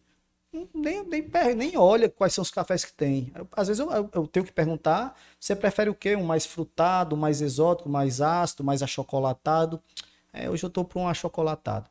Que quando eu falo isso, são notas sensoriais, né? Porque a gente botou um tabletezinho de chocolate, não. Né? Então, assim, nosso cliente está muito aberto para isso. E vou ser sincero, hoje o meu cliente está é uma cafeteria de fora, de capital. Vou falar bem assim, né? Porque cafeteria de capital, né? Cafeteria de capital para agradar meu cliente tem que ser uma cafeteria fera, viu? É, é, é essa identidade, Moacir, é o que eu acho interessante, que você quer manter no teu negócio. Porque Sim. negócio a gente pensa em ganhar dinheiro, né? As pessoas pensam em ganhar dinheiro. Claro, Mas se você óbvio. quiser ganhar dinheiro para perder tua identidade, eu acho que você não tá topando pela tua paixão pelo café, sim, sim. pela é, a questão que você quer levar essa experiência para as pessoas, eu acho que você não vai planeja fazer isso não. E assim, é, quero lhe parabenizar, eu quero nós já estamos aqui antes de pegar o último assunto, só para você que sabe, nós já estamos com uma hora e meia de conversa. Falar Eita, de café é bom, né? Dá, ou beber melhor ainda, assim, vou já fazer um. Vai lá e dá um like. Um like aí, compartilha. Vai lá é. e dá um like. Mas assim, é, você, é, nós aqui, eu, nós do podcast Cariri, nós fizemos essa, tivemos essa iniciativa porque gostamos muito da região. E assim, quando você me disse que eu cheguei na cafeteria que você iria competir né, na Copa Coa, que é a Copa em São Paulo, né? Acontece uma Copa Nacional. Você foi um. A tua cafeteria, o Moacir foi o, o do único do Nordeste a ser selecionado do interior do Nordeste, é isso, Moacir? Sim. Para representar, é, para ser representante lá nessa Copa Coa. Quero Sim. saber como foi ser esse representante, agradecer em nome do Cariri, porque cada pessoa, Moacir, que sai daqui do Cariri para levar o nome da nossa região, do nosso povo para fora, a gente tem que agradecer. Certo. Quero que você conte como foi sua experiência lá. É, eu, eu sempre fui envolvido com esporte. Né? Meu pai levava muito para nadar, então eu ia competir muito em Fortaleza natação. Já fui vice-campeão cearense, é, 50 metros livre, 100 metros livre, borboleta. Na minha pré-adolescência, dava um nervoso e tal. Então, assim, sempre envolvido com, com competições e também no jiu-jitsu. E no jiu-jitsu, principalmente, eu via que as competições, eu tinha um desenvolvimento, quando eu treinava, me preparava para competição, eu tinha um desenvolvimento muito grande. Eu ia para brincar, mas ia para competir. Porque se não fosse para competir, não tinha sentido de eu estar tá lá. Mas não quer dizer que eu vou ser melhor do que o outro. Eu vou é, para ser o meu, é, apresentar o meu melhor. Então sempre tive muito isso na minha cabeça. E com o café foi bem por aí. Eu já tinha algum tempo vontade de competir. Eu fui a Minas Gerais na SIC, que é uma feira internacional, a maior da América Latina, e estava tendo as competições, é, prestei bem atenção, assisti bastante e me, me estimulou muito. E tem alguma, que essa é a principal Copa de, de barismo do Brasil, são essas da SIC. Mas tem outras Copas, como a Copa Rário, Copa é, Coa, o brasileiro de, de Aeropress, são também outras Copas que têm um reconhecimento muito grande perante ao mundo dos cafés especiais, entre baristas, cafeterias. Eu tinha bastante vontade de participar. Mas existem seleções, sorteios, e na Copa Coa, baristas do Brasil todo deram os nomes né, para participar e houve, houveram seleções, houveram sorteios e foram 18 selecionados para participar da Copa Coar. Eu fiquei, que na verdade foram 15 selecionados e 3 convidados. Né? Entre os selecionados eu fui o único nordestino, né? entre as capitais, o, o, o, o povo da capital. Não, o Crato é, é capital, mas Juazeiro é, é capital. É, nós somos não, de, não é, ele, não, capital, quando nós tiver Juazeiro, então, assim. Eu fui... nas praias do Cariri, deixa pois É, então, assim, eu. E, e, teve outro nordestino, que é o Túlio Fernando, um grande barista, que ele foi convidado, como diz o outro, para brilhantar a festa, né? Para dizer assim, ó, esse daqui é um dos que vai papar aqui a história. Né? Então. Então. Eu... Assim, então as pessoas já conheciam o seu café, o seu potencial sim, de sim. barista, para lhe selecionar para lá. Pois é pelo trabalho que a gente faz através dos cafés que a gente tem, do conhecimento das pessoas e da responsabilidade que nós temos perante o, a cadeia produtiva do café até a xícara do nosso cliente, hoje nós temos um, um reconhecimento nacional. Hoje, no sudeste do país, a grande maioria das cafeterias e baristas, eles conhecem o mestre negro. ninguém sabe quem é Moacir. Ninguém. Perguntar, Moacir, quem é o filho de Joinha? Não. É o mestre negro. É o mestre negro. É o Tô, homem com o, chapéu. O chapéu. Porque, ó, gente, é, a entrevista aqui é com o Moacir, tá? Eu não vim de chapéu, quando eu tiver de chapéu com o mestre negro. Então, fui participar da Copa Coa, que é uma das principais copas de brewers, que é de preparo de café, né, do Brasil. E eu tive a oportunidade de ser semifinalista, fiquei entre os seis primeiros colocados. Eu perdi a semifinal para um barista e para um especialista de café, que é Killgrader. O cara Killgrader, o cara é, é monstrão. Esse Killgrader é o que você disse, é um, seleção. É um aquela ninja, é um ninja, ninja do... lá. É, pra você ver, eu não sou nem taja preta. E o cara é ninja. o cara é bom, o cara é bom. Né? Então, assim, a minha bebida foi pau a pau com a dele. E para mim esse feedback foi muito interessante dos juízes, né? Então eu fiquei em quinto colocado porque eu perdi para o segundo colocado, não fui à final perante tantos baristas de renome que o Brasil tem. Né? No Brasil tem pessoas assim formidáveis, gran é, é, grandes talentos no mundo do, do barismo. Eu tenho mais uma pergunta, Moacir, assim, é, pelo que eu tô vendo, você ter esse network com essas pessoas do mundo do barismo. Eita, essa palavrinha aí. É muito importante. Tô dando né? maior valor. Pois é, cara, porque. Me falaram muito desse network. Pois Não, é, mas é importante. Em eu tô dizendo área isso que porque eu percebi. É eu percebi, sim. Diego, você viu as fotos dele lá, tudo abraçado com os baristas do. do... Sim, então, sim. Esse network. Na hora que eu recebi o, o, o resultado de que eu tinha ganho a rodada, que fui pra semifinal, era como eu fiquei assim, eu digo, rapaz, eu tô no crato povo gritando e me abraçando e me filmando que e vendo minha reação. Então, assim, rapaz, é. A, a, o pessoal aqui gosta do, do Mestre Negro. O pessoal que legal, curte o trabalho legal, e respeita. Muito bom saber disso, assim, que você tá uma pessoa aqui do interior do Ceará representando o, o, o Crato, né, o Cariri, o Mestre Negro levando o nome. E assim, esse network que eu falo, para o mundo do barismo, eu percebo que é muito interessante você conhecer, por exemplo, uma pessoa lá do Espírito Santo. Ei, sim, surgiu um novo sim. café, Moacir, eu vou mandar para ti, para tu experimentar. Sim. Esse conhecimento, para você conhecer novos sabores. É, você disse que cada dia mais ganha uma, uma aptidão melhor em relação a esses sabores, aromas. Então, esse network de conhecer pessoas, de ir para esses Com eventos, certeza. é Com muito certeza. importante. É né? importante. Como eu fui para a SIC, que eu falei, a feira porque hoje, pelo, pelas redes sociais, a gente conhece muita gente. Hum. Então, assim, a gente sabe quem é quem. Tem aquele barista que é, é, é, muito pavão e tal, tem aquele outro que é assim, tem outro que é assado, o cara que é que todo mundo gosta, que todo mundo odeia, né? Conhece isso aí tudo. Conhecem os produtores.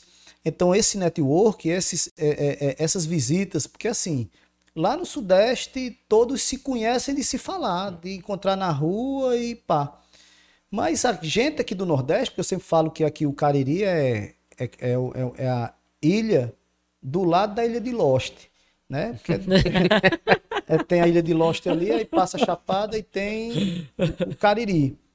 Então a gente está diferente, ou está distante, onde tudo do mundo do café especial as principais coisas do café especial acontecem. Estávamos, né? Estávamos, não, né? é. A gente, a gente, a gente tá, tá com uma avenidazinha da Ilha de Lost. Aí o que acontece?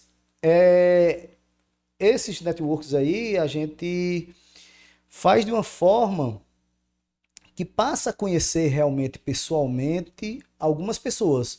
Mas hoje eu conheço muito mais gente ainda é, via rede social do que pessoalmente. E essas pessoas confiam no trabalho da gente. Hoje eu recebo café do Brasil todo, das principais torrefações, que eles querem essas torrefações, esses produtores, eles querem ter suas marcas, seus cafés vinculados ao mestre negro. Então isso é importante para a gente. Eu, você é um produtor lá do Espírito Santo que eu não conheço, mas você manda para mim um café que quer a sua marca, mas você é o, é o tampa lá. Então, assim, se for olhar, você não precisaria de mim para fazer nome. E essas pessoas procuram o mestre negro para vincular o, a, a, sua marca, o seu produto ao trabalho que nós fazemos. Porque aí onde está? É o que o, o Tibério falou, aquela coisa do. A gente não está ali para vender café. A gente está ali para vender a experiência. Como é que eu vendo a experiência? É valorizando tudo que foi feito antes de mim, do máximo possível. Porque no, na minha cafeteria você que ainda não foi lá beber o café especial, você vai receber um café com a mesma receita que o brasileiro Bora 1 foi agora lá para Milão, bebeu, é, é, participar lá do Mundial. Se ele chegar lá na minha cafeteria, vai beber o mesmo café que você bebeu. Aí como é que eu tenho que fazer? Eu tenho que fazer um café de qualidade. Então eu tenho que valorizar. Padronização, né, Padronização. Ter todo aquele cuidado que a gente vê você fazer. Exatamente. É repetibilidade da bebida. De... Então é isso. A gente tem que respeitar. Esse respeito vem desde o produtor, desde aquele catadorzinho de café, desde os kill graders, os mestres de torra. Aí vai chegar na mão do, da minha mão e eu vou botar tudo a perder. De certa forma, Márcio, eu acho que você é, é, você eleva o, o, o, nível do que a gente conhece como sabor de café e a, o seu cliente, quando chegar numa, numa cafeteria dessas que a gente estava conversando anteriormente, onde o, o, o, principal é o acompanhamento, e ele vai começar a fazer queixa, vai começar a fazer sugestão. Esse proprietário ele também vai começar a ter que investir num café de mais qualidade. Sim. Até sim. que vai chegar um momento que todo o Cariri vai estar tá apreciando mais isso. isso. Ele tem que se render porque as pessoas elas estão pagando pela qualidade. Hoje o mundo hoje está diferente. Há 10 anos atrás você queria comer um hambúrguer como? Você queria pagar 5,50 por um hambúrguer que vinha com a lata de sal, com, com, com uma lata de, de salsicha, três ovos, é, era, era fiambre, não sei o quê. Aí há, 10 anos atrás você falasse que ia pagar, na época, 17 reais do hambúrguer com, com, com, blend. O cara dizia, não, meu irmão, tá doido, eu vou ali, pago 5,50 e passo três dias rotando a gordura. Mas hoje não, as pessoas elas querem coisas de qualidade. E, mas então, você tá sendo modesta, eu vou já falar Não sabe? Então lá. o que é que acontece? Poxa, é, o estabelecimento leva o nome de café, Tibérios Café. O cara tem os melhores bolos. Aí, porra, tem um café medíocre. Cara, ele, tá, ele não tem a consciência que ele está desvalorizando o estabelecimento dele. Sem identidade, né, ele, A sua identidade. Entendeu? Só que onde tá? Ele nem sabia que o café era ruim. Até que chegamos assim, é, com café bom, aí eu vou, Porra, ele me bota, explica, eu experimento. Outra vez que eu for lá, bota vou Nutella, dizer, açúcar. Dizer, bicho, não fica bom, meu irmão. Pois é. E, e tem outra coisa, Moacir tá falando só do café, mas os lanches dele, a gente falou um pouquinho.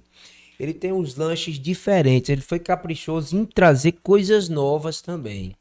Lá tem no cardápio Moacir um banana bread, que é bom demais, cara, um lanche é. É, tem vários sanduíches diferentes.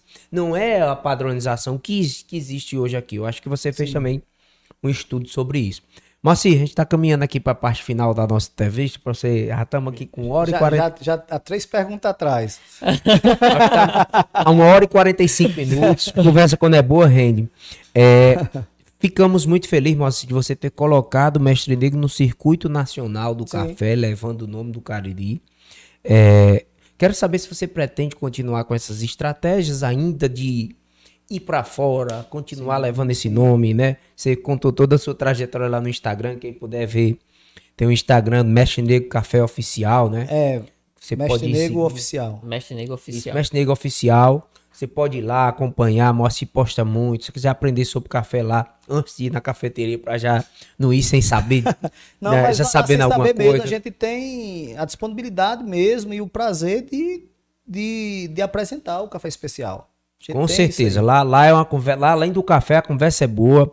Os funcionários são todos, não só o Moacir, mas todos ah, atendem muito bem. São formidáveis. São pessoas que você se sente confortável, o lugar é aconchegante né? E quero que você fale agora, Marci, sobre você também faz alguns eventos lá. Eu creio que você tem um evento em breve. Pode convidar o pessoal, quem quiser fazer um perfeito, treinamento, aprender perfeito. mais. Pronto. É, dia 1 de novembro, como eu falei, é o aniversário de dois anos do, do da nossa cafeteria. E a gente está montando uma programação.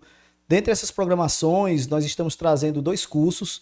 Né? Tá vindo o Guga Rocha, que é um barista assim, fenomenal, uma pessoa de bem, uma pessoa que tem uma didática incrível, que é reconhecido também, para você ver, a Copa Coar, é uma das, ele, foi um, ele foi uma das pessoas que auxiliou a Sil, que foi a campeã, a preparar a receita campeã. Ele é um cara fora de série.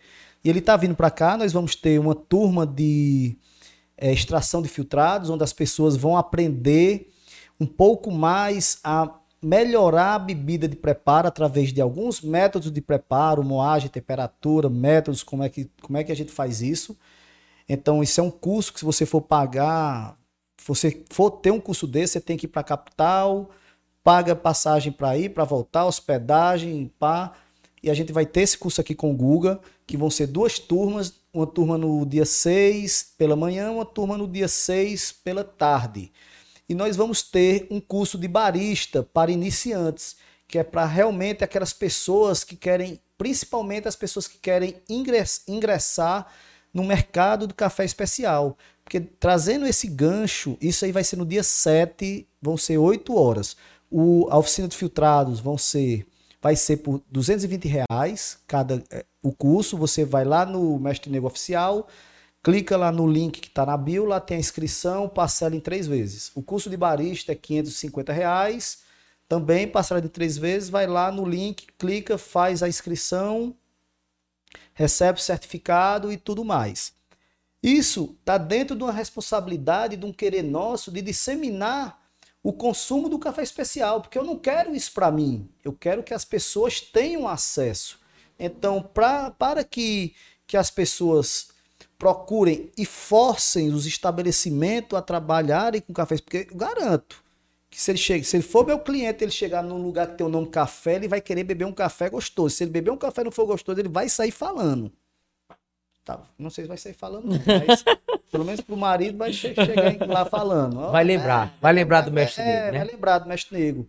Então as pessoas, então eu quero disseminar, principalmente na região do Cariri, esse consumo.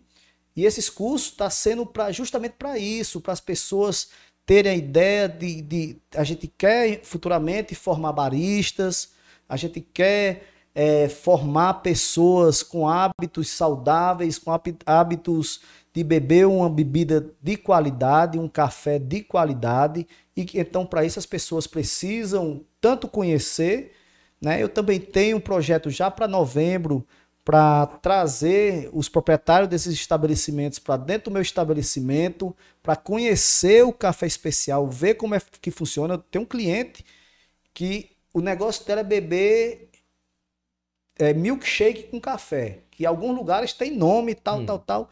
Ele disse, Moacir, não tem um que tem o seu gosto. Eu digo, rapaz, para você ver, tudo tem sorvete de creme, tudo tem. Hum. Mas o meu tem um café especial, que é o um ingrediente chave nisso tudo. Porque não é a Nutella que vai mudar o gosto do meu café, não. É o meu café que vai melhorar o gosto do sorvete da Nutella. Olha a diferença. Que a pessoa precisar de um insumo para melhorar o gosto do café ou, ou o café que vai melhorar o gosto do drink. Né? Então é por aí. Então a gente quer isso, quer que as pessoas tenham uma consciência de realmente de consumir, de ter hábitos saudáveis e o café especial ele traz essa, essa condição de levar para o dia a dia das pessoas uma qualidade.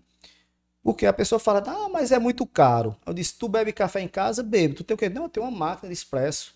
Beleza, quanto sai uma cápsula para ti? Ah, uma cápsula sai em torno de 1,50, mais ou menos. Se tu comprar um pacote de café especial e dividir isso por uma xícara de 30, 40 ml, 50 ml, que é uma, uma xícara de expresso, de uma cápsula, 60 ml, sei lá. Então você pega pelo mesmo valor, tem uma xícara de 200 ml, e vai sair mais barato que isso aí, com um pacote de café especial. Então não é caro. Né? Sem falar o que eu falei, não é a bebida, é o alimento, é a experiência, aquilo de você tá ao redor de uma mesa, confraternizando com amigos, com parentes, familiares, tratando de reuniões, o que quer que seja, de negócios, do networking, né? Exatamente. É, e é isso. O café é isso. O café é gente. O café não é um produto. Além de tudo, assim, primeiro de tudo é uma fruta, mas é gente. Sem, o, sem a gente, sem o produtor, sem o mestre de torra, sem o barista e sem o consumidor, o café não serviria para quê? para o bichinho comer, já. E eu acredito muito nisso que você está falando, porque assim, a cerveja. Nós somos consumidores natos de café, assim como de cerveja também. Como, assim como a cerveja artesanal ganhou seu espaço aqui no Cariri, Sim. e tem muita gente que final de semana consome com força, o vinho também, que hoje é uma realidade, já eu diria há uns 3, 4 anos eu escuto falar mais Sim. sobre o, o, vinho bom de verdade. Então eu acredito que o café vai no caminho. E o caminho é esse, vai, é você está educando vai, o seu cliente certeza, que vai beber em outro canto e já educa também e daqui uns dias a gente... É isso mesmo, é isso mesmo.